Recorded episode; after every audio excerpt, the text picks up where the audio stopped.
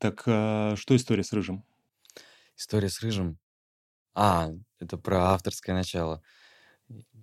А, я на третьем курсе, может быть, на втором, делал наблюдение за поэтом Борисом Рыжим. И там была такая фишечка у меня в этом показе, что в конце, после уже наблюдения, после основной части, я читал манеры Рыжего поочередно свои стихотворения и его.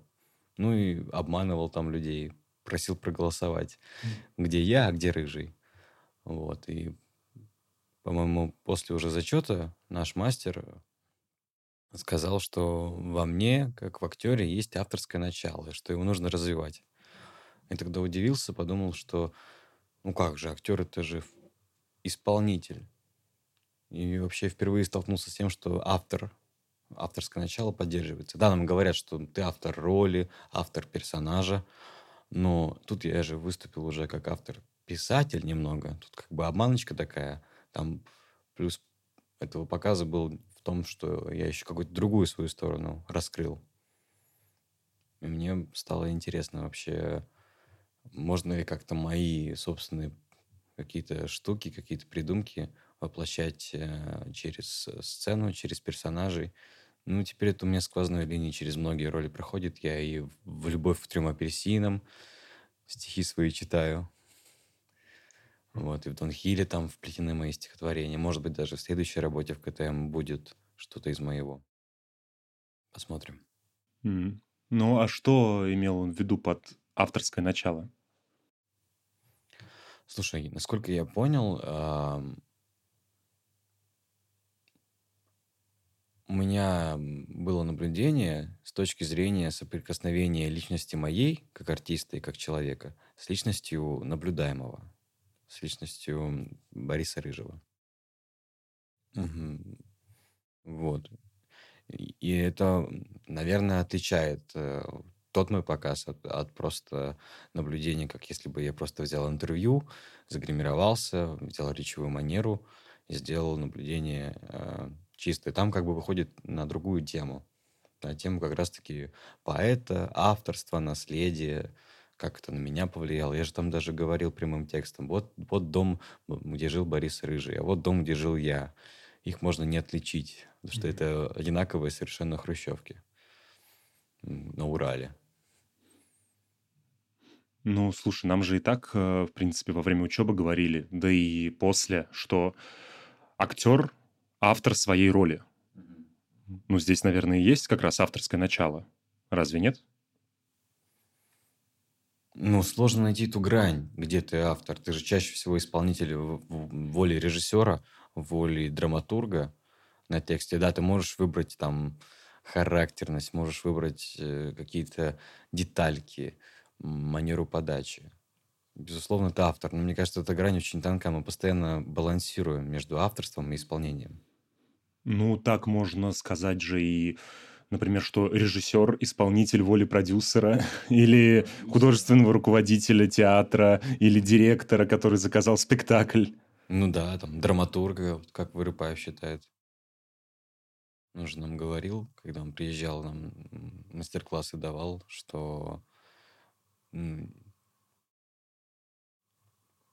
что режиссер должен идти по тексту драматурга, не портить его замысел, не, не переделывать какие-то вещи, которые вписаны, что он воплощает, исполняет э, волю драматурга, ну, по его мировоззрению. Ну, тут все равно спорный вопрос, потому что когда мы читаем текст пьесы или чего угодно, текст прозы, стихи, любой материал, который мы собираемся ставить, или даже не собираемся ставить, например, а просто читаем, мы же все равно как-то интерпретируем то, что мы читаем по-своему. Мы интерпретируем это через призму того бэкграунда, который у нас в жизни был. Там, условно говоря, у кого-то там умерли родители, например, тут не дай бог. У кого-то в жизни было что-то плохое. И он читает, например, скажем, пьесу, где произошел у главного героя вот такой случай, и он понимает, понимает, какие переживания внутри персонажа, а кто-то не понимает, например. У него такого в жизни не было. И ему приходится это с какими-то, так скажем, другими смыслами, подкладываемыми делать. То есть у нас у всех разный бэкграунд, и мы в любом случае читаем текст и интерпретируем его как-то по-своему, каждый. И невозможно, мне кажется, сказать, что я ставлю автора. Вот я ставлю Чехова, например, потому что он вот так вот написал. Откуда мы знаем, как он написал? Может быть, люди, которые с ним работали тогда, которые с ним вживую общались, то есть, понятно, мы берем э, МХАТ, для которых он конкретно написал «Три сестры», «Вишневый сад». Э, они с ним общались, и они могли у него прямо спросить, а что ты здесь имел в виду? Это как э, вот эта история про Станиславского и его роль Тригорина, знаешь? Нет. Эм, Станиславский репетировал роль Тригорина в «Чайке», и он подходит к Чехову и говорит, Антон, ну, Антоша, ну я не понимаю, что мне делать с ролью. Ты мне хотя бы что-то скажи про персонажа. Я не понимаю, что мне делать. И Чех говорит, ну, Кость, я же все написал. Я же написал, что он в клетчатых штанах. Вот. И он все объяснил этим. Я же написал.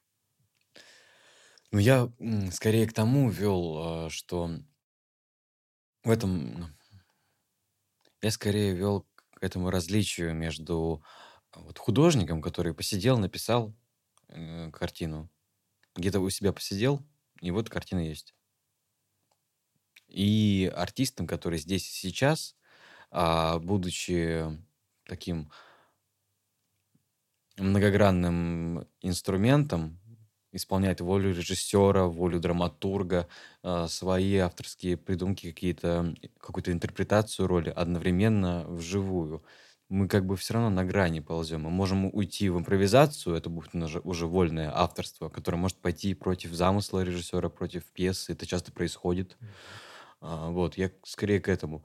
А в случае вот с, с, с моим опытом, когда вплетались мои личные сочинения в текст пьесы или в, в ткань спектакля, у меня есть ощущение, что в этом есть какой-то уже другой уровень авторства. То есть, когда это не только бэкграунд тобой прожитый и вложенный в подтекст, в мизансцену, в ситуацию, а это уже, ну, как бы переписываешь, переписываешь допол- дополняешь э, вместе с драматургом, режиссером э, текст пьесы и ткань спектакля. Вот мне почему-то показалось, что именно про это авторское начало говорил мой мастер тогда, несколько лет назад. Ну, все равно авторское начало именно как писательское или как что? Мне кажется, может быть, он имел в виду и писательское начало, а может быть, э, и... Мне хотелось бы верить, что это и умень- умение какие-то свои э, личные там придумки воплощать в театр. Мне кажется, когда нам говорили, что мы строители театра, и мы все как бы авторы спектакля, мы же очень много насочиняли во всех спектаклях наших там очень много было идей, которые мы воплощали, потом они переходили вообще к другим артистам, а, в другие ситуации. Но в итоге мы, конечно, не будем бороться за авторское право каждой идеи, но все равно вот это ближе к авторскому началу. Момент, когда ты сочиняешь, придумываешь, вот. Даже, может быть, не твоя роль репетируется, но у тебя есть хорошее предложение, и ты тактично, но как-то это там предлагаешь в свою очередь, и это становится, поддерживается, становится частью спектакля. Ну, кстати, знаешь, это где больше всего может проявляться? В моноспектаклях. Да. Потому что они очень часто подставлены под конкретного человека. И я мало знаю моноспектакли, я даже, наверное, сейчас не вспомню, где можно было бы артиста заменить, и спектакль бы общего смысла не потерял. Вообще, на самом деле, мне кажется, это правильно, потому что если меняется артист и меняется смысл спектакля, с одной стороны, это правильно, потому что другой артист, другое видение мира, другое авторское начало, но оно влияет, конечно же, на канву спектакля. Но если спектакль перестает работать при смене артиста, ну тогда да, тогда. Тогда это... как бы вопрос вообще к общей конве спектакля, что получается, что он не работает. Спектакль не работает без этого артиста. И получается, все держалось именно на этом артисте.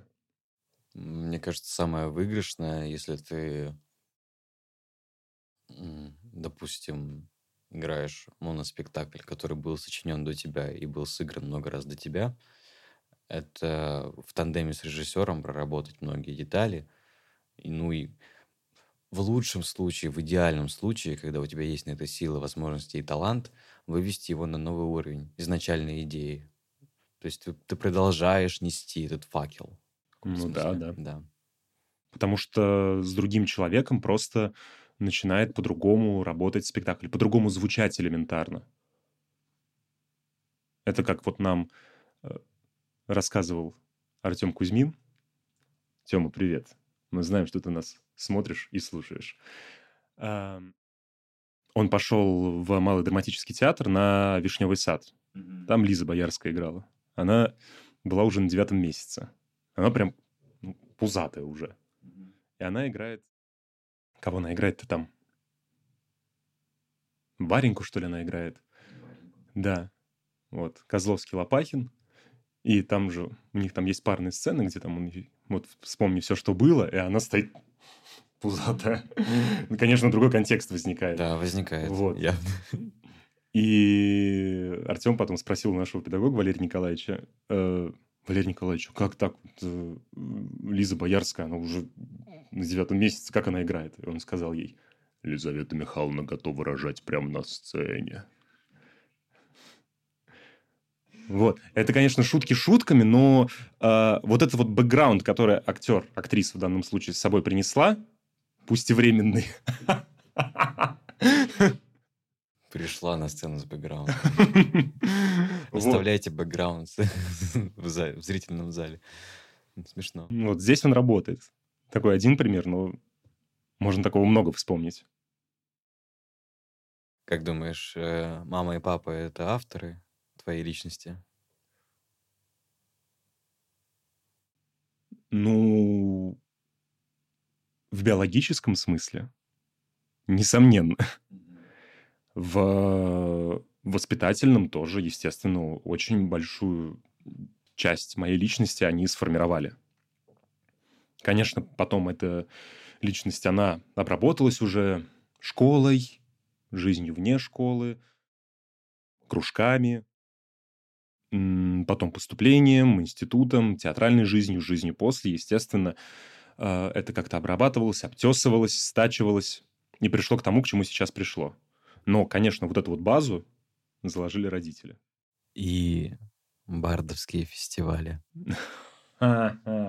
Нет, это не родители. Это не родители. Это уже сам, сам, да? Ну, да. Ну, дальше же это обтачивалось именно фестивалями, школой и так далее. Тоже кругом общения, в общем. Я поддерживаю твою мысль, а не, а ну, как бы, а не вопреки твоей мысли. Да, да, конечно, конечно. То есть это все э, а, часть. Мне вот мама рассказывала историю как-то. Я не помню, где я заработал первые свои деньги. То ли я листовки раздавал, то ли я фотографом тогда первый раз какие-то деньги заработал. И я на первые деньги пошел и на рынке купил 3 килограмма яблок и еду кошки. Припоминаю, ты рассказывал. Да, и, то есть вопрос, почему я решил вот эти вот деньги потратить на то, на то, что можно принести в дом. При том, что я кошку свою терпеть не мог, я ее ненавидел вообще. Она мне, она мне всю молодость испоганила.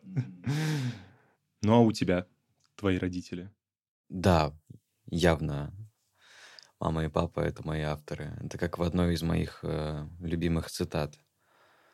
«Мама и папа, вы вечно боретесь во мне». Это откуда? И не помню, я видел это как подпись к фотографии ВКонтакте очень давно. Хм, цитата из ВКонтакте. Ну да, ну да. Дуров, верни стену.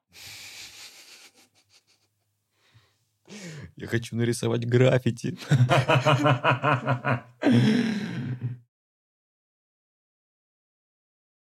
Да, конечно, конечно, я прям чувствую влияние и отца, и матери на свои нынешние решения. Это и, это и бэкграунд, э, и место, где я жил, и а, родственники то с одной, то с другой стороны. Каждый свое что-то вкладывал в меня. Вот. И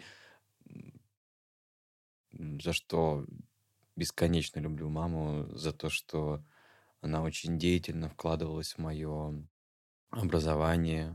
Она поддерживала меня во всех начинаниях всегда. А, иногда даже переусердствовала. То есть всю свою школьную жизнь мы прожили так, э, мою школьную жизнь, а, всю мою школьную жизнь мы прожили с ней так, что она до вечера на работе где-то, а я до вечера на разных театралка, английский, тхэквондо.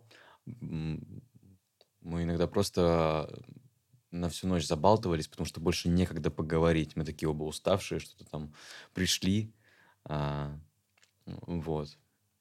Мама, если смотришь, я тебе очень благодарен. Спасибо вам за сына.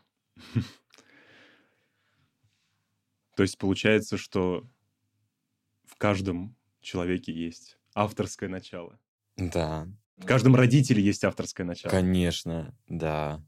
Мне кажется, даже мама говорила мне такое, что в какой-то степени ты мое творение. Может быть, даже magnum opus.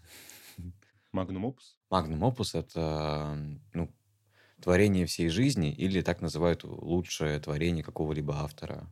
Или самое успешное, или самое там известное. Вот, например, у тебя есть магнум опус? Лучшее творение всей моей жизни? Да. Можем разделить, кстати. Можем разделить э, сразу для конкретики, потому что, мне кажется, есть магнум опус, который внешне, вот который которые самые популярные, самые интересные, самое там, не знаю, больше всего просмотров набрало или что-то самое крутое э, для остальных людей. А есть что-то, что вот я пишу свой магнум опус всю жизнь, как бы работа всей жизни, что-то, что для тебя лично считается магнум опусом.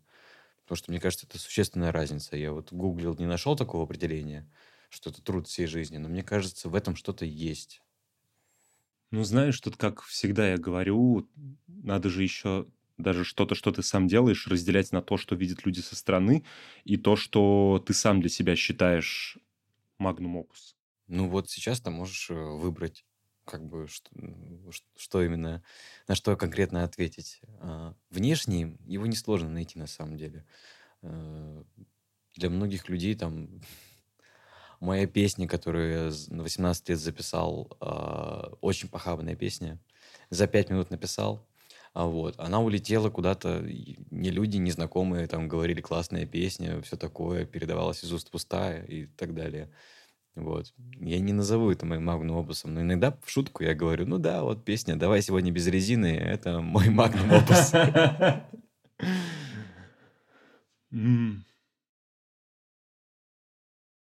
Ну, я не знаю, мне кажется, рановато еще говорить про магнум опус, потому что ну, даже половина жизни еще не прошла. Ну, какой тут магнум опус? Он еще, мне кажется, не случился. Очень много есть э, вещей каких-то важных. Мы с тобой это на подкасте про успех обсуждали, что есть какие-то достижения, какие-то успешные вещи в жизни, в личной жизни, в профессиональной.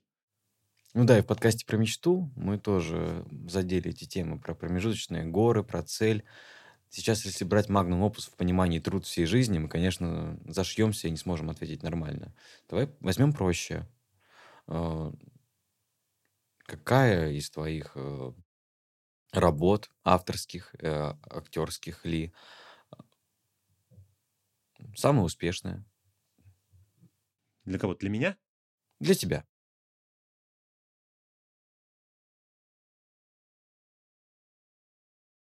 Ну, знаешь, вот моя первая роль после выпуска, вот когда я ввез в спектакль «Кролик по скриптуму», я там играл режиссера. Для меня это был большой успех в плане того, что это была роль в том спектакле, в том жанре, который мне был близок, и чего я недополучал, честно говоря, во время учебы. А тут это мне вот такой был подарок, скажем так. И я на нем очень сильно вырос, э, потому что и работа с режиссером, мы э, роль развивали, мы переписали немного текст под меня. Э, и вот я уже больше трех лет играю этот спектакль. В последнее время, к сожалению, реже. Но я чувствую, как я развиваюсь. И как эта роль меня развивает профессионально. И как я, набрав какие-то вещи профессиональные, такое актерское мясо, оно изменилось. Роль стала лучше, играть стал четче. Супер. Вот. Но так, на самом деле, много таких каких-то важных вех. Э, каждая роль — это какая-то вот прям вешка, какой-то флажочек, какая-то отсечка того, что вот я чего-то добился, вот я что-то получил. Там, например, вот если брать все мои роли, которые вот были после выпуска, их немного, но они есть. Там первая самая роль — это первый ввод в моей жизни полноценный после выпуска. Это первая моя роль после выпуска. Это первая характерная, большая такая именно роль после выпуска. Там следующий спектакль «Деревня» — это первый спектакль, который я выпустил сам. Это первая роль, которую я выпустил сам после выпуска. Опять же, все берем. «Апельсины», «Любовь к трем апельсинам» в цехе. Это первая роль вот в жанре дель арте, в таком суперхарактерном жанре, скажем так. И где я смог поработать прям с ребятами, с которыми хотел. Это не означает, что ребята, с кем я до этого работал, я с ними не хотел работать. Просто я увидел этот спектакль, я хотел его играть. Я хотел в него ввестись, хотел его играть. И вот так э, посчастливилось. Дальше все то же самое. Там «Бытие» э, это роль, где можно было делать вообще все, что хочешь, абсолютно. Помнишь, мы приносили да. вообще все, что хотим, и оно почти все вошло. Там как раз авторское начало просто заискрилось фонтаном каким-то. И загорелось. Да, и, и загорелось. Театр цех... Эм, театр цех One Love Forever. Просто обожаю вас. Очень люблю. Жду спектаклей как э, больше, чем Нового года. Каждого спектакля, который мне счастливится мне может посчастливиться сыграть на сцене цеха, это вообще... Просто я, ты говоришь, я тоже вспоминаю, как мы выпустили так, возможно, так близко в цехе. И ну, хочу отмотать немножко. Отмотать на момент э, первого ввода на кролик. Ты сказал, что там добавили какие-то штучки под, под тебя и от тебя. Скажи поподробнее, какие штучки? Какие-то, может, это оценочка какая-то, или импровизация, или что? Ну, мы добавили немного текста. Мы его не переписывали сильно, потому что еще со времен Академии я не люблю лезть в текст. Мне гораздо приятнее и легче текст оправдать. Угу. Авторский текст оправдать, а не переписывать его под себя. Вообще прям не люблю этого. И какие-то вещи мы чуть-чуть добавили. Мы смотрели записи такого режиссера Андрея Желдока. Mm-hmm. Он же достаточно такой характерный, скажем так, режиссер. Мне не посчастливилось посмотреть э, на его записи, не могу сказать. Там есть характер какой-то очень такой там острый, прям, да? скажем так, личность. Вот там авторское начало, оно фонтанирует. И там вставили там историю, я там рассказываю, когда актеры делятся на три типа. Э, в исходном варианте было. Есть те, кто слушают, есть те, кто делает вид, кто слушает, но хотя бы какая-то информация до них долетает, а есть персонажи в глубоком внутреннем отпуске. А у меня э, в моем варианте теперь есть водолазы, искатели жемчуга, есть квантовые собаки, такие, и есть персонажи в глубоком внутреннем отпуске. Я вспомнил.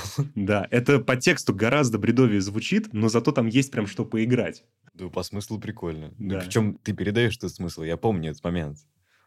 Я, я прям э, перевел тогда на, на первый вариант. Вот, ну, спасибо режиссеру, Соне Капелевич. Соня, привет. А, сцена с каскадом, где я объясняю лисичке, как нужно играть. Там по тексту все то же самое ровно осталось, но просто я теперь это прям шире играю, мощнее, прям жестко. Я там прям показываю, как надо играть. Темперамент, да? Темперамент отдал. Вот. То есть вот в этих вот вещах. Вот, поэтому для меня это... Но тоже нельзя назвать это магнум опус. Потому что как там, магнум опус труд всей жизни? труд всей жизни, либо лучшее, что ты там сделал, самое интересное, известное. Но я, видишь, я не знаю, это лучшее, что я сделал? Не знаю. Людям со стороны надо говорить. Это а лучше, что люди я со стороны говорят про... Свои говорят, что хорошо, им нравится. Но тут, видишь, спектакль в своих попадает, потому что он все-таки про театр, и он в своих попадает. А тебе когда-нибудь говорили, Володя, это лучшее, что ты сделал в театре, или лучшее, что ты сделал в кино, или это лучший пост в Телеграме, который ты написал? Не, а, такого не говорили. Ну, на самом деле, я даже рад этому, потому что, во-первых, значит, еще до лучшего я не дорос, значит, еще есть куда расти. Во-вторых, э, это означает, что мне не просто хвалят, не просто мне какие-то вот комплименты наговорю, что «а, вот молодец, а, вот это все», а со мной работают профессионалы, которые мне честно говорят, вот это вот хорошо, здесь вот ты другой, здесь вот это круто сделал, вот здесь вот можно доработать. То есть в этом плане меня радует, что люди, с которыми я работаю, мои коллеги, с которыми я работаю, они честны со мной. Это очень важно, особенно в нашей профессии, где ты зависишь от внешнего бэкграунда. Вот. Ну а у тебя что? Как, как там песня называется? Какая? Давай сегодня без резины. Давай сегодня без резины. Написал Этот за вам- пять минут на диктофон телефона. Ну, это не Magnum Opus, но слышал много хвалы, и она улетела куда-то в стратосферу. Ей делились, там сарафанное радио началось. Я знакомился с людьми, они мне говорят, я тебя знаю по этой песне. Или там передаю привет Владу. А кто это? Это тот, который написал эту песню. А, да, да, привет ему. Ну, такие штучки были в жизни. Ну, сейчас уже нет. А, сейчас задумался о теме... Вообще, как бы и не хочется сейчас Opus, э, какое-то творение всей жизни. Не хочется быть артистом одной роли или там музыкантом одного хита, что-то такое. Ну, вроде, вроде и хорошо, но это важно, мне кажется, это пережить, чтобы дальше расти. Это такие, такое интересное испытание. Но в целом, э, если задуматься, это, наверное, не все могут вывести такую историю, когда что-то из того, что ты делаешь, затмевает все остальное. А человек же многогранен и как автор, и как исполнитель. Мы же на себя смотрим, как на... Помнишь, нам Помнишь, нам на первом, по-моему, курсе говорили, когда мы только начинали наблюдение, вот вы посмотрите на себя, вы считаете себя многогранным человеком, бриллиантом, у вас много граней. А когда вы делаете наблюдение, вы берете одну-две какую-то грани, и только их и давите, и раскрываете. Относитесь к наблюдаемому так же, как к себе относитесь. Ну, это и так, и не так, мне кажется, потому что в любом случае, в каком плане это так? Потому что действительно нужно к объекту наблюдения относиться как к большой личности, как э, к себе и даже, мне кажется, лучше, чем к себе. Даже если объект наблюдения вам неприятен, вызывает отторжение, просто там это ужасный человек, отвратительный, но все равно нужно относиться к нему лучше, чем к себе, потому что тогда ты сможешь только его воплотить. Но обратная сторона. В процессе показа мы не сможем показать всю жизнь человека. Да, конечно. Это невозможно. Это тогда получается спектакль, ну, условно говоря, я показываю человека, которому 40 лет, мне нужно играть спектакль 40 лет. Да, если говорить про наблюдение, дальше, конечно, идет отбор. И ты никуда от него не денешься. Отбор все равно самых ярких. И, но в целом подход э, к каждому человеку, как э, к себе, с пониманием, что у каждого, что вот у тебя сегодня утро отличалось от моего, тебя до этого неделя отличалась явно от моей. Вообще, даже Михаил Чехов про это писал э, в, в книге об искусстве актера. По-моему, в, в абзаце про красоту или в абзаце про доброту. Скорее всего, про доброту и про хорошее отношение к человеку. А, вот. Я скорее к тому, что самое обидное в том, что какая-то роль одна, какая-то одна работа твоя выделяется на фоне других, наверное, то, что она засвечивает и закрывает другие грани тебя как исполнителя и таланта.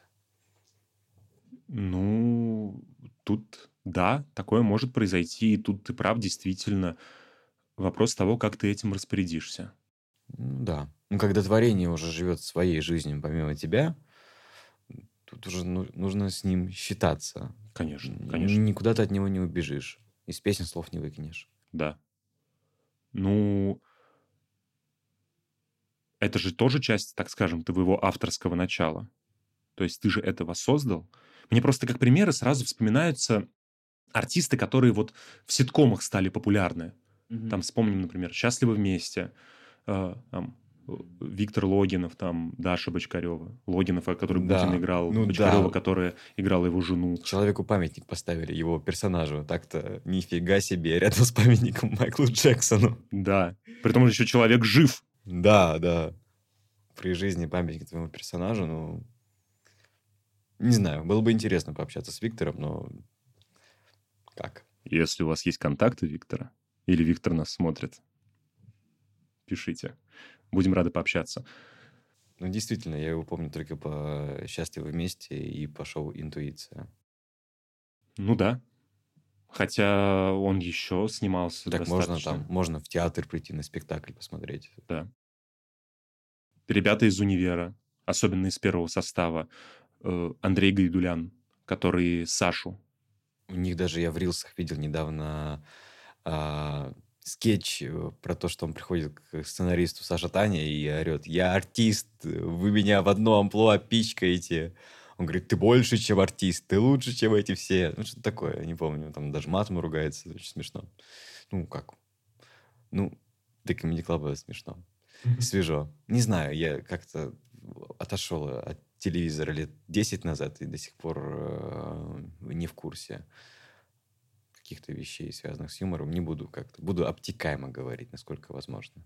Да, ну вот э, к вопросу о том, как он распорядился, например, вот, скажем так, своим магнум опус, видимо, ну, на данный момент, своей ролью.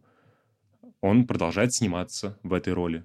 Он получил там сольный сериал по своему персонажу. Ты бы хотел получить такую роль и и исполнить такую роль? Или скорее нет?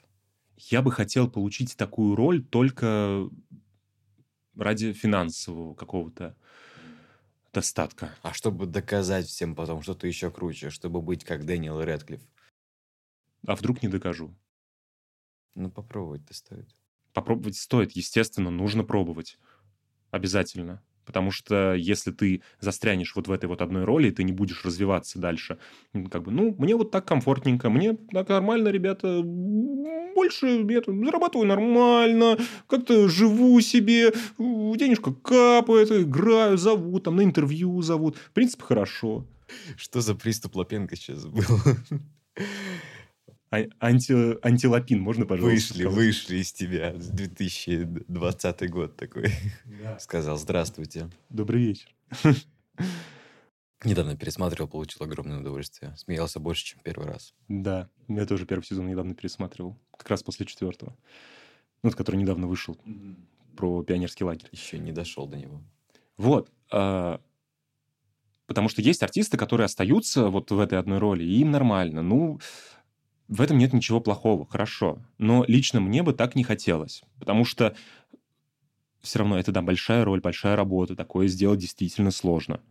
Но хочется какого-то и развития дальше, и попробовать дальше какие-то другие вещи. Тем более я такой человек, который очень часто чем-то загорается, прям изучает объект исследования максимально плотно, там, а потом быстро затухает. Я столько вещей начал в своей жизни делать и бросил. Например? М, Ну, в плане музыкального, например. Там, когда на втором курсе мы взяли контрабас, Мгм. я же сразу такой, я хочу играть на контрабасе, я буду играть на контрабасе во всех песнях. Не прикасайся к контрабасу, это мой контрабас. Для него полочку сделал. Вот полочка для контрабаса, Полочку ты сделал, вот да. полочка для контрабаса, это мой магнум опус. А ты когда последний раз играл на контрабасе? Я не помню. Вот. Я не помню, когда последний раз играл на контрабасе. Бас-гитару в руки брал. То же самое, только с ладами. Вот. Да, Но я же тогда, помнишь, я оставался в мастерской. Я постоянно сидел там, учил это все. Ну да. А сейчас, ну, я как бы достиг какого-то минимального необходимого уровня для работы. Я его использовал, и все. И дальше это в никуда ушло. Ну как в никуда? У тебя остался скилл владение инструментом. Очень базовый скилл, который в спектакле, например, можно использовать там ну, минимально да, как-то. Да. Но, скажем, играть джаз я не смогу. А С, это э... было бы интереснее. Усердно будешь работать и сможешь. Да ничего в этом плохого, мне кажется, нет вообще. В том, чтобы загореться. Э, потому что ты, ты же загорелся... Не просто загорелся и стух. Ты загорелся, сделал, развился, занимался этим года два как минимум.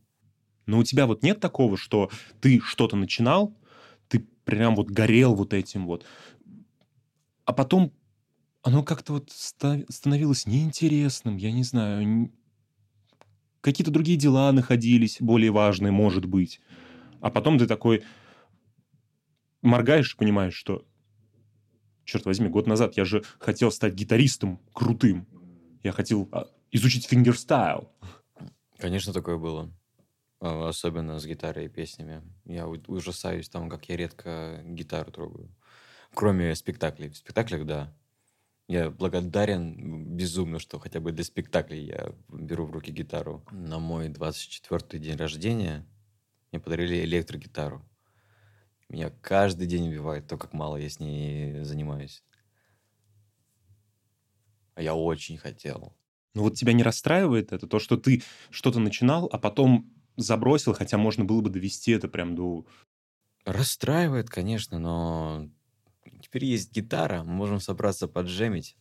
Я себя пну, что-то еще сделаю, и вспомнить свою старую песенку какую-нибудь, а, выучить какой-то новый риф, это уже приятно. Да, это же ну, не все же сбрасывается, да, теряется немножко скилл, там, меняется, там, э, пальцы уже не те, да, допустим. Но то, что это было, это уже делает тебя к этому предрасположенным. Ты можешь вернуться. Никогда не поздно возвращаться к таким вещам.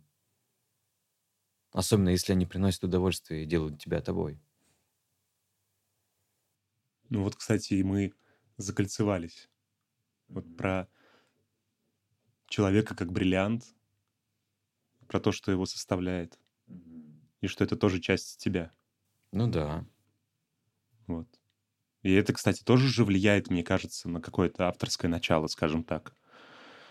Ну да, конечно. Вообще любой experience э, меняет тебя как автора и как исполнителя на самом деле. Мгм. Это вот э, я недавно слушал лекцию по Питеру Бруку. В Знаешь, да? курсе, в курсе, да, конечно. Да. Для тех, кто не знает, Питер Брук — это очень известный театральный режиссер 20 века, второй половины, если мне память не изменяет. И у него в огромном количестве спектаклей э, используется на сцене ковер в том или ином виде есть на сцене ковер.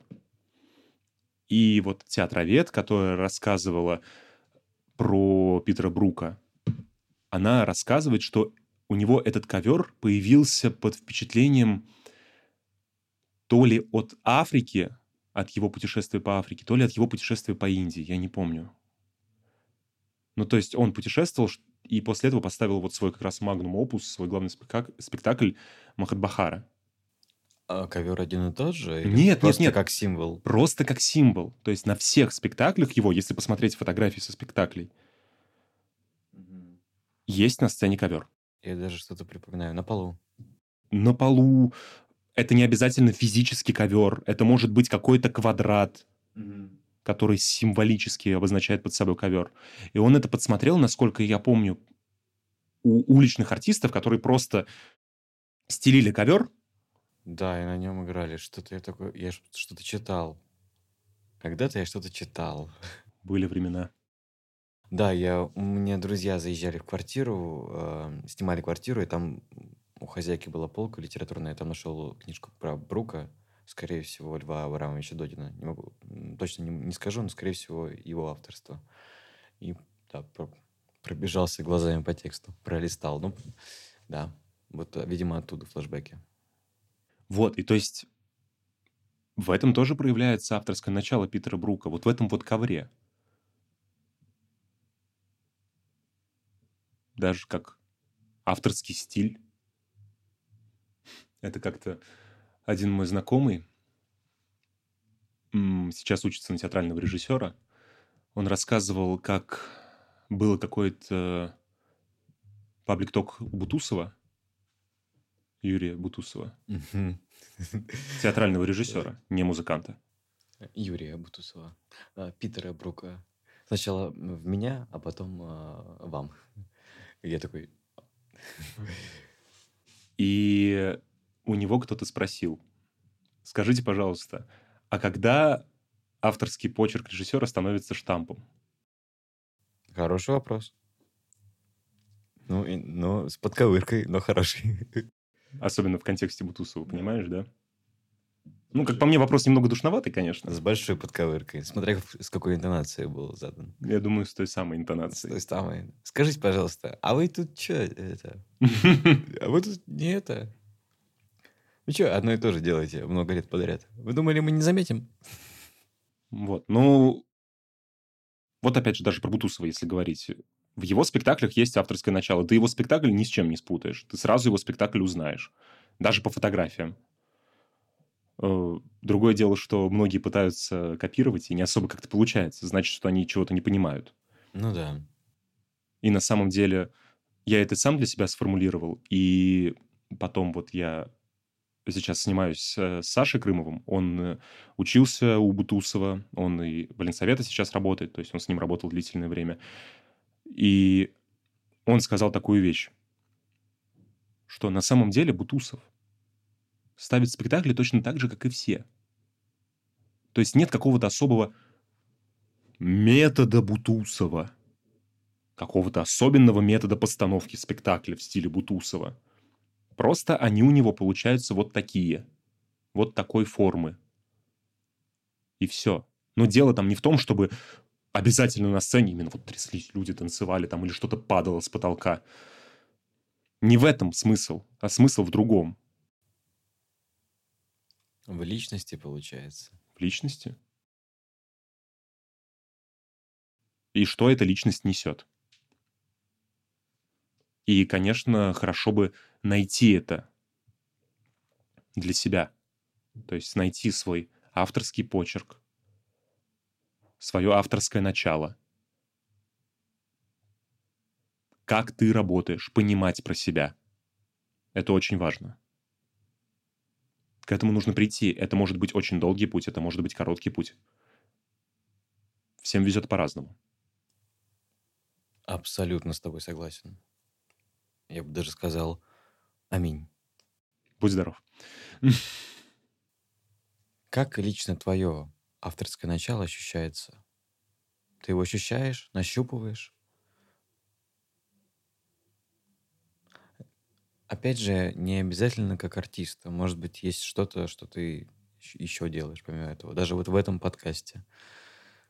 Ну, знаешь, э, мы с тобой уже как-то об этом говорили в каком-то из выпусков. Про конкретику и скрупулезность. Да, ты техник. Ты помнишь, э, застолбил эту историю? Да. Артист техник.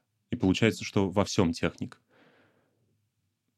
И даже здесь э, в подкасте, как бы технически, как мы с тобой к работе подходим.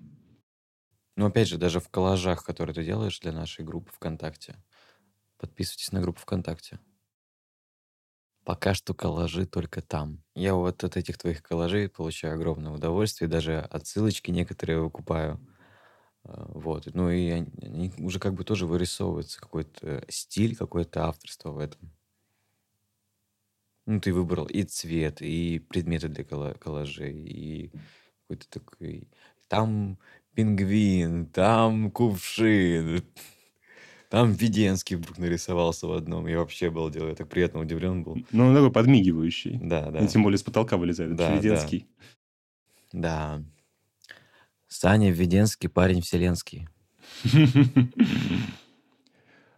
Ну, да, наверное, да, но все равно же внутри э, я технически себе выстраиваю структуру того, как я к этому подхожу. И если на самом деле посмотреть на все эти коллажи в динамике, она может быть заметна. То есть что, как, почему выставляется. То есть какая-то внутренняя логика структурированная есть. То есть не то, что я, а, понабирал, понабирал, вот отсюда, отсюда, отсюда, сюда, набрал, набрал, набрал, и, ах, как-то вот кинул, красиво получилось. Мгм. Нет, все равно, то есть э, это все очень технично внутри меня, внутри моей головы. Ну, как раз в этой технике, в этой структурности, в этой структуре и читается как бы авторство. Это же тоже... То есть э, это чувствуется. Чувствуется и отбор, и точность. и, В общем, вот тебе еще дифирамб, Володя. Вот послушай. Петушка хвалит кукуха за то, что хвалит он петушку. Расскажешь эту историю? Я думаю, мы когда-нибудь позовем Артема. Артем, привет еще раз. Надеюсь, ты к нам придешь. И он расскажет эту историю. Басня Крылова, петушка и кукух. Такая. Такая затравочка. Вот.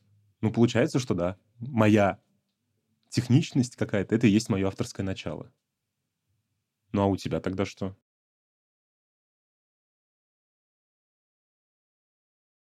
Ну, вот этот вот э, актер-философ, мать его, актер-поэт, слишком много думает, куда-то витает в облаках, мечтает, что-то сочиняет. Вот. М. Не знаю, мне кажется, какая-то вдохновенность и э, какой-то творческий полет, который свойствен писателям, там, видимо, или поэтам, а, оно как-то вплетается и в мою жизнь, и в мое искусство. Ну, то есть вот вдохновенное творчество, вдохновенное созидание. Можно назвать это креативностью просто. Ну и я огромную работу проделываю над тем, чтобы это вдохновение не приходило абы когда, а было дисциплинировано. Думаю, да. Ну, опять же, я произвожу какие-то вещи. Стихотворения произвожу, песни раньше производил, сейчас как-то меньше, больше в стол, но это все же есть. Это воспитывает э, тебя как автора. Это воспитывает э, в тебе зрителя. Это воспитывает в тебе слушателя, потому что ты уже примерно понимаешь, а, как потребитель контента или чего-то, примерно понимаешь, что, что стоит за этим. Что что-то изучаешь, там, опять же, про подкасты мы много чего сейчас знаем, много контента посмотрели, вот, уже знаем, что за этим стоит, вот за этим процессом, который между нами происходит. То же самое с любым вообще творением, с любым, э, и с ролями, и с театром, и с кино. Вообще э, что-то создавать в любой сфере, начинать и делать, это очень воспитывает тебя и как человека в том числе. Ну, проявляется какое-то уважение к любому труду, даже к самой плохо написанной работе, песне, там, чему-то ты понимаешь, что за этим какое-то усилие есть. Иногда, ну, очень смешное, но есть. Иногда ты смотришь какой-то ужасный там, э, не знаю, рилс, и понимаешь, что вот человек 4 часа вырисовывал, как Соник беременный или что-то такое. Был, был мем такой про беременного Соника. Какой ужас. Можешь загуглить, тебе понравится. Нет, спасибо. Загугли, загугли. Нет, спасибо. Pregnant Sonic. Ну, знаешь, э, у меня и обратное отношение возникает. Особенно вот когда я книжки читаю, начитываю аудиокниги.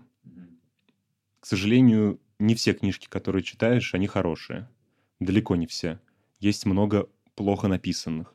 И там это начинает проявляться иногда даже на нескольких уровнях. Вот, например, я буквально вчера дочитал э, книгу, и она изначально плохо написана. Это такой женский одноразовый роман. Написала американка. И я открыл фотографию этой американки. Это вот типичная, знаешь, вот типичная ТП. Вот просто, знаешь, которая в Инстаграм фоткается, вот прям с собачкой какой-нибудь, я не знаю. И она пишет романы, много пишет. Я прям видел у нее список огромный. Э, И пишет такую чушню, честно говоря, просто по сюжету. При том, что вроде как сюжет-то сам заворачивается, но э, там до такого бреда доходит. Прям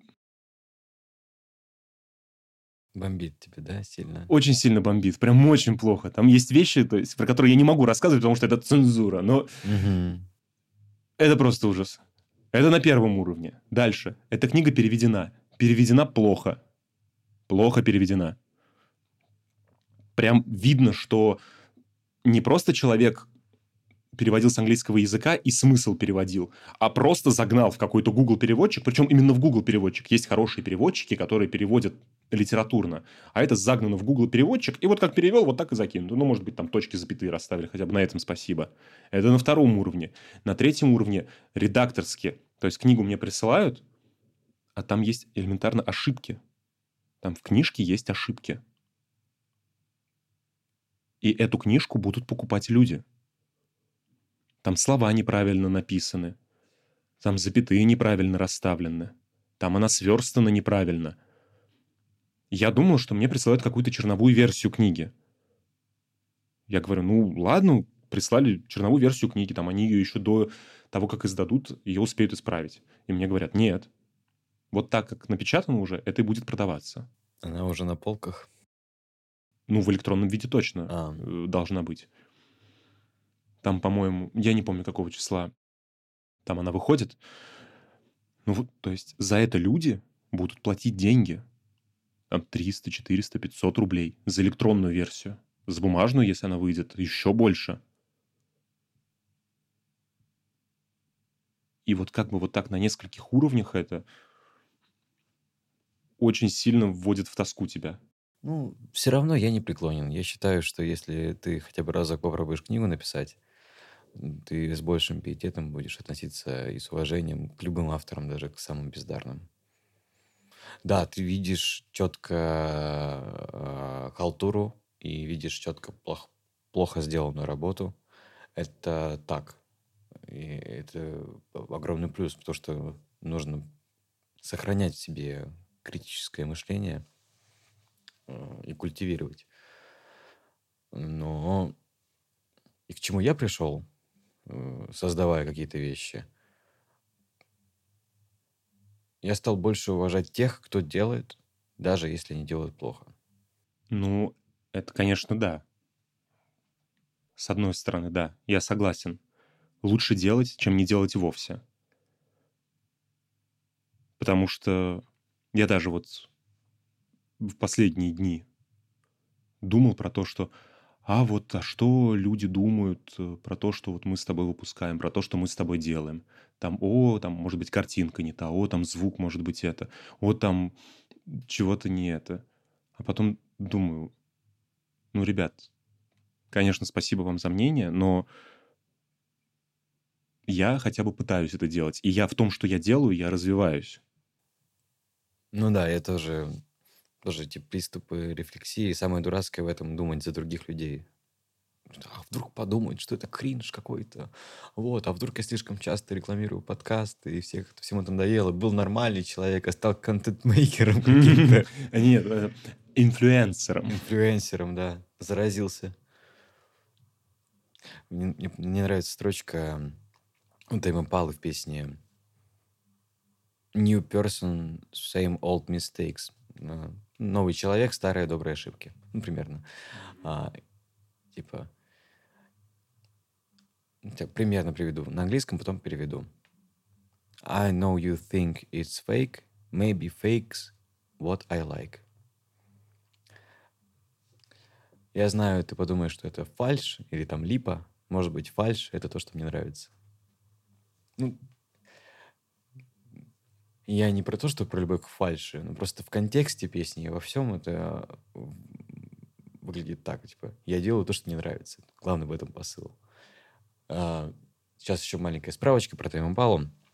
А, Чел, который писал всю музыку сам и писал два, по-моему, альбома, выпустил психоделического рока. И на этом ну, большую фан-базу обрел в инди-сообществе. В 2015 году он выпускает альбом Currents.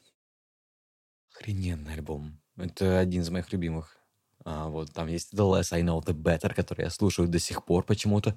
А, просто хитяром мощнейший. Вот. И в контексте всего этого, то, что там очень попсовое звучание, он там, он переизобрел поп-музыку в каком-то смысле. Потому что сейчас очень многие делают так же, как делал он тогда в 2015 году. Вот, это совершенно больше синтезаторов, меньше гитар, больше вот вайбов, больше вокала. Вокал у него очень такой, такой тоненький, такой нежный. Я даже на первых прослушиваниях можно подумать, что это девушка поет вообще. Вот. Вот. И это как бы такой как бы стейтмент, такое заявление, что вам может не понравиться то, что я перехожу на новый уровень или делаю что-то, что вам кажется фальшивым, но, может быть, это то, что нравится мне. Хорошо, а вот э, из литературы или из музыки у тебя есть любимые авторы? Конечно, есть. Ну, кто, например? Из музыки? Ну, вот из последнего э, у меня любимая группа «Сова». Сова? Обожаю просто ребят. Очень крутые. Это вот ты их песню использовал в спектакле, точнее, кавер сделал. Да-да-да. Ну, не я, а Лили Ребята Баус, делают да, кавер, да. написала кавер. Э, да, вот их песни мне прям очень нравятся, потому что это и в стиле, который мне нравится, такой а-ля постпанк, закос под э, стилистику 80, конца 80-х, 90-е, но у них очень крутые тексты. Очень прям клевые. Там э, вот одна из песен. «Я просто хотел бы прожить эту жизнь с твоей ладонью в своей. Империи падают и умирают, я просто хотел бы остаться с тобой. Что будет дальше ад или рай, я не знаю, я просто хотел бы остаться с тобой». Шикарно. Скинешь мне песню? Обязательно. Супер, блин. Очень крутые чуваки. Вот. Это из музыки. Я просто это вспомнил сразу, потому что для меня это прям было ярко, и для меня это было прям от- открытием, потому что у меня всегда была проблема с определением того, какая музыка мне нравится. Меня все время спрашивали, какую музыку ты слушаешь? Я такой, ну, вот я ну, вот там авторов, вот э, типа бардов, но как бы если скажешь барды, подумают все, что это изгиб гитары желтой, а у более молодого, более современного поколения у них уже давно не так. Тот же самый там из, из тех, кого я там пел в Академии, там Паша Фахрдинов, например, Уриевский, это из нового поколения бардов.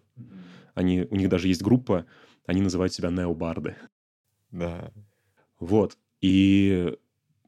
Но все равно я не мог сказать людям, что «а мне нравится вот такой жанр музыки». А тут вот, когда я открыл для себя группу «Сова», я такой, вот у меня любимая группа «Сова». Блин, я прям заражаюсь радостью от твоего открытия.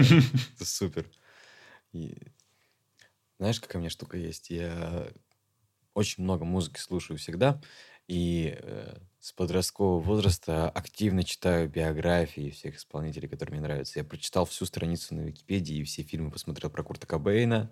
Вот, вот он, кстати, да. Для тех, кто нас слушает, Влад в футболке Нирвана и фотографии Курта Кобейна. Допустим. Спасибо за подарок, ребят. Так, а возвращаясь к этому, я много читал биографии. Про Red Hot Chili Peppers все прочитал. Даже там скачал биогра- автобиографию Энтони Кидиса. Вот. У меня есть такой, ну, я материалом напитываюсь очень сильно, если мне очень интересует исполнитель. Мне интересно, как это что приходит, там все материалы, много чего слушаю, смотрю, много даже разборов смотрю. А, а у тебя есть такая история? Что изучаю биографию? Да, ну для тебя группа «Сова», э, что ты про нее знаешь? Ты остаешься на уровне только слушателя? Ну, с группы «Сова», да, я остаюсь только на уровне слушателя. Наверное, вот ты сейчас сказал, мне стало даже немножечко стыдно. Надо, наверное, что-то все-таки про них почитать. Но э, я узнал недавно, что они из Екатеринбурга. Я такой, ребята, Иногда полезно оставаться на уровне слушателя. Иногда можешь узнать какой-нибудь факт про артиста, который тебя может э, смутить, или там вот у нас сейчас век культуры отмены, м, много, чё- много что творится. Ну, э, авторы творения, вот.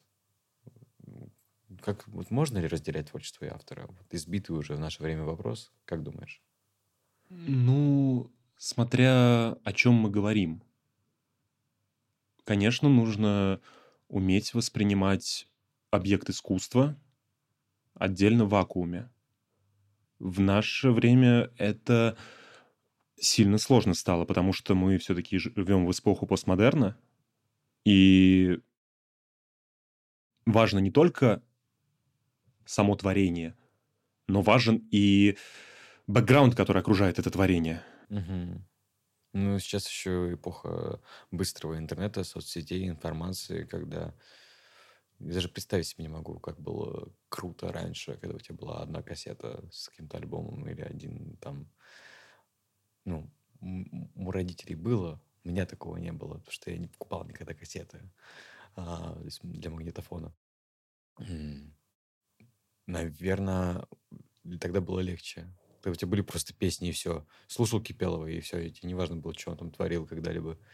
Хотя я не знаю ничего про Кипелова, просто в качестве примера привел. Ну, знаешь, э, есть вот мем на эту тему, что изобретатели интернета, что вот мы создадим интернет, и у человечества будет доступ к любой информации в считанные секунды. Э, все знания человечества будут просто в кармане, в компьютере, где угодно, можно будет узнать что угодно, изучить что угодно, стать кем угодно. Наше время все э, листают мемы про котиков. Котики — это прекрасно. Да.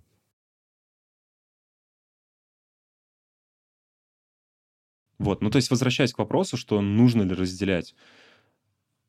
Вот я сформулировал, для чего нужно разделять, чтобы мы могли оценивать объект искусства в вакууме. Это вот как это шоу «Голос». Там же они слушают, отвернувшись, потому что все равно, когда ты смотришь на человека, когда ты видишь человека, ты это включаешь в свою оценку общую. А когда ты слышишь только голос, ты от этого отстранен. И ты оцениваешь только голос, только технические вокальные данные, то есть то, что ты слышишь. Это как я вот недавно удивительную вещь понял. Э, записывал какие-то самопробы, и я поставил себе вот микрофон, чтобы записывать звук.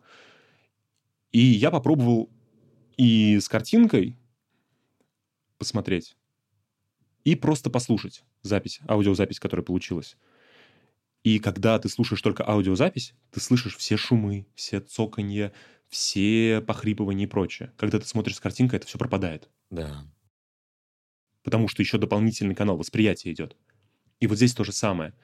Получается, что автор к своему творению это дополнительный канал восприятия, дополнительный канал информации, который мы не можем не брать в э, отдельности. И вот уметь отделять творение от автора надо уметь, действительно. Дальше уже возникают вопросы. Вопросы морали. Когда, например, автор делает что-то запретное, преступное, явно аморальное, жестокое. Вот, например, когда я с таким сталкиваюсь, я уже не могу слушать или смотреть или читать уже без этого контекста. Если он переходит какие-то какую-то черту, и я знаю, что он преступник. Я теперь вижу, вижу в нем, в творчестве человека, мотивы, ведущие его. А, он уже тогда было понятно, только мы не замечали. Вот. Да, да. Но у меня вот в голове каждый раз, когда я с таким сталкиваюсь, возникает вопрос, и как мне к этому относиться? Ну да, мне тоже. Причем какое-то время я думал, что я могу разделять, а потом понял, что восприятие меняется. Ну, есть вещи, которые в тебя врезаются как факт, и ты уже не смоешь этого. И все будешь читать с этой точки зрения. Мне кажется, не знаю, надо начинать не с биографии, надо начинать с произведения в таком случае. Наверное, да. Вот непонятно. Ну, если тебе это интересно. Ну, потому что ну, ну, не хочется же себе... Это как Спойлер только хуже, чем спойлер. Это как будто меняешь призму восприятия. Почитаешь произведение с одной мыслью, это одно. Если читать произведение, там, не знаю. Да даже вот я тебе сегодня включал э, песню красивейшую э, Чарльза Мэнсона. Включил бы я тебе ее и не сказал бы, что это он. Ты бы по-другому слушал. Ну да. Да. А там такая про любовь, такая красивая, невидимые слезы в моих глазах. А у меня сразу в голове картинка представляется, как он сидит. Да, да, да. играет. В этом плане я сейчас понял, это же блатняк. Ой, да. Американский блатняк. Шансон. Ну, в общем, какое-то время я думал, что разделить могу прекрасно, что я буду также прекрасно читать Есенина, чтобы они про него не говорили. Потом такой, нет, скорее всего, это все-таки меняется. Есенина, кстати, я до сих пор не занялся факт-чекингом. Мне говорили про него ужасные вещи, но я не сверялся как бы с письмами современников там или с какими-то источниками. Поэтому как-то он еще меня обтекает. Но уже немножко смотришь на него как на такого... Ну, такого... Спорного ну, чувачка? Да, спорный какой-то мужичок какой-то, ну, что-то там где-то дрался, популярным стал, какой-то такой, как смотришь на как на кого-то маргинала. Хотя, ну, странно. Просто с подачи кого-то, я не помню кого, мне э, спросил, любишь Есенина? Нет, конечно. Почему? Потому что он мудак. Вот. Ну, так можно и про Пушкина сказать, и про много про кого. Вообще про кого угодно так можно сказать. Да. Ну, тут, если в случае с Есениным, мне кажется, важно еще соблюдать принцип историчности. То есть не просто смотреть на ситуацию а, в рамках того, как она сейчас воспринимается. Потому что понятно, что, условно говоря, жестко куролесить у нас многие в современном мире так делают, но сейчас это, к этому уже другое отношение. А надо смотреть, как это воспринималось все-таки тогда. Угу. Надо посмотреть другие поэты, как себя вели. Да, много примеров. Вообще культурные деятели, как себя другие вели. И уже отталкиваясь от этого, можно как-то рассуждать о том, каким человеком был Есенин. Ну, вообще тема тема неподъемная. Может быть, даже если хорошо подготовимся и хорошо подумаем, может быть, мы ее раскроем при желании а, наших слушателей. Дальше. Автор и творение, разделение с примерами. Потому что сейчас это... Я чувствую, что актуально очень, но отчасти не хватает. Есть такое ощущение. Ну, есть примеры, но просто прям реально хочется поговорить об этом прям отдельно, прям все эти примеры собрать. Конкретно все проверить как-то, и, в общем, изучить, чтобы мы здесь не голословили, а как-то а, проверяли и делали какие-то выводы. Вот. Я сейчас... Я в последнее время много контента в рилсах вижу открыто там а, обвиняющие или обстебывающие американских селебрити которые оказались в этом списке Эпштейна. Ты слышал что-то про него? Ну, видимо, какой-то список отмены. Я что-то такое слышал, но не Это вспомню. Не список отмены. И если мы сейчас попробуем раскрыть эту тему, я попробую объяснить, мы закопаемся. Но в целом а, был какой-то богатый чел, у которого был свой остров. Туда прилетали богатые челы. А, ну и там творились какие-то ужасные вещи в общем-то. И список был обнародован. Но про некоторых, допустим, сделали мем. И они как бы условно оказали. Они тоже не чекают. Вот. И репутация испорчена у многих. Вот сейчас это такая шумящая тема, но я не готов ее раскрыть, потому что, опять же, не проверял ничего. А статьи все на английском, и это тоже а, занимает время. Ну, это просто как раз-таки к разделению автора и творения. А, вот. Ну, мы еще могли поговорить про Майкла Джексона. Ну да. Ну, Про тех же поэтов вообще. Про, всех- да. про Пушкина, вот ты упомянул про Пушкина. Мгм. Чувак сколько раз на дуэлях был? Не знаю. Там ну, очень много. Известен когда, как дуэльщик. Я помню, я ходил в музей Пушкина очень давно, но не запомнил. Надо перечитать про него. Да и да, да, там Ой, мужички, мужички, поэты. Ой, поэты смешные люди. Очень смешные. Это, мне, это я говорю. Да. Ну, я, я хоть и называю себя поэтом, э, им не являюсь в корне явления. Мне кажется, я просто автор стихотворений. Мгм. Так легче себя позиционировать. Хотя все чаще говорю, что поэт из кича. Вы, выпендриваться мне нравится. А кому не нравится? Да. Вот, кстати, возвращаясь к этому. Когда писал стихи, а, очень четко почувствовал разницу между автором и творением и проработал лирического героя. А, да, лирический герой. Это вот герой стихотворения, от лица которого ведется там стихотворение, ну, примерно, с которым происходит э, вот это все. И понял эту разницу, потому что переживания, которые ты потом запечатлеваешь в творчество, они могут быть и давнишними какими-то, и свежими, но обработанными тысячу раз для хорошего а, смысла вывода слова. И вообще, и вообще чьи-то посторонние. Я как-то сидел в академии на третьем, наверное, курсе и слышал, как какая-то парочка, кто-то из наших однокурсников ссорится.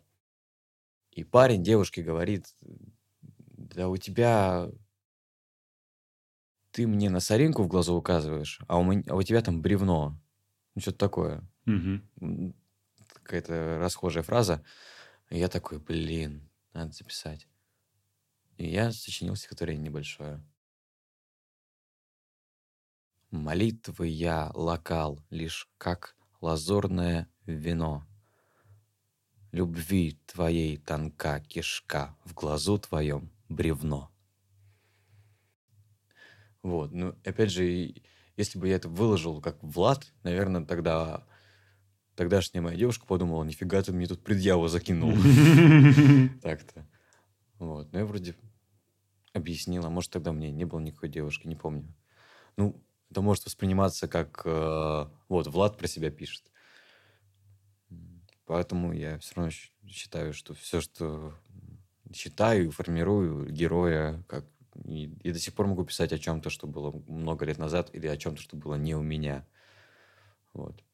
Тут постоянно ты на грани между собой и лирическим героем, но он важен и нужен, потому что, э, ну,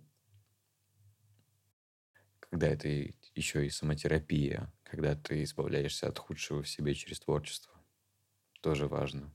Мгм. Вот. Если бы я был человеком вот этим из этих стихотворений, это было бы очень печальное зрелище, мне кажется. Ну и как-то резюмируя. Вот мы говорили про авторское начало. Что оно дает вообще в жизни? Нужно ли оно? И как его найти? Мне кажется, оно найдется. Ищущий да найдет. Вот. А по вопросам, как его найти, а мы уже говорили примерно об этом же в выпусках об успехе и о мечте. Про шаги, про наблюдение за тем, что тебя радует, вдохновляет делать. Ну или там наблюдение за тем, как ты относишься к процессу вообще создания чего-то. Если ты где-то а, на работе в обсуждении вкидываешь какую-то идею, и ты очень рад, что она воплотилась в жизнь, скорее всего, в тебе это вот так называемое авторское начало есть. И кто-нибудь из коллег это, скорее всего, заметит, или начальник тоже похвалит там. Даже в самой минимальной штучке, даже когда, а, по-моему, в Вольчике зашел, и там кто-то э, из работников стаканчики расписал по-своему ручечкой красиво, или маркером красиво. Вот, это уже какое-то проявление, понимаешь, авторского начала. Ну и приятно было. Мгм. Уникальный стаканчик у меня был такой, да. То есть авторское начало можно проявить вообще в чем угодно. Я думаю, да. Я думаю, да. Да, ре- Редко, когда получается, наоборот, э, сделать что-то, а, не вкладывая в это себя.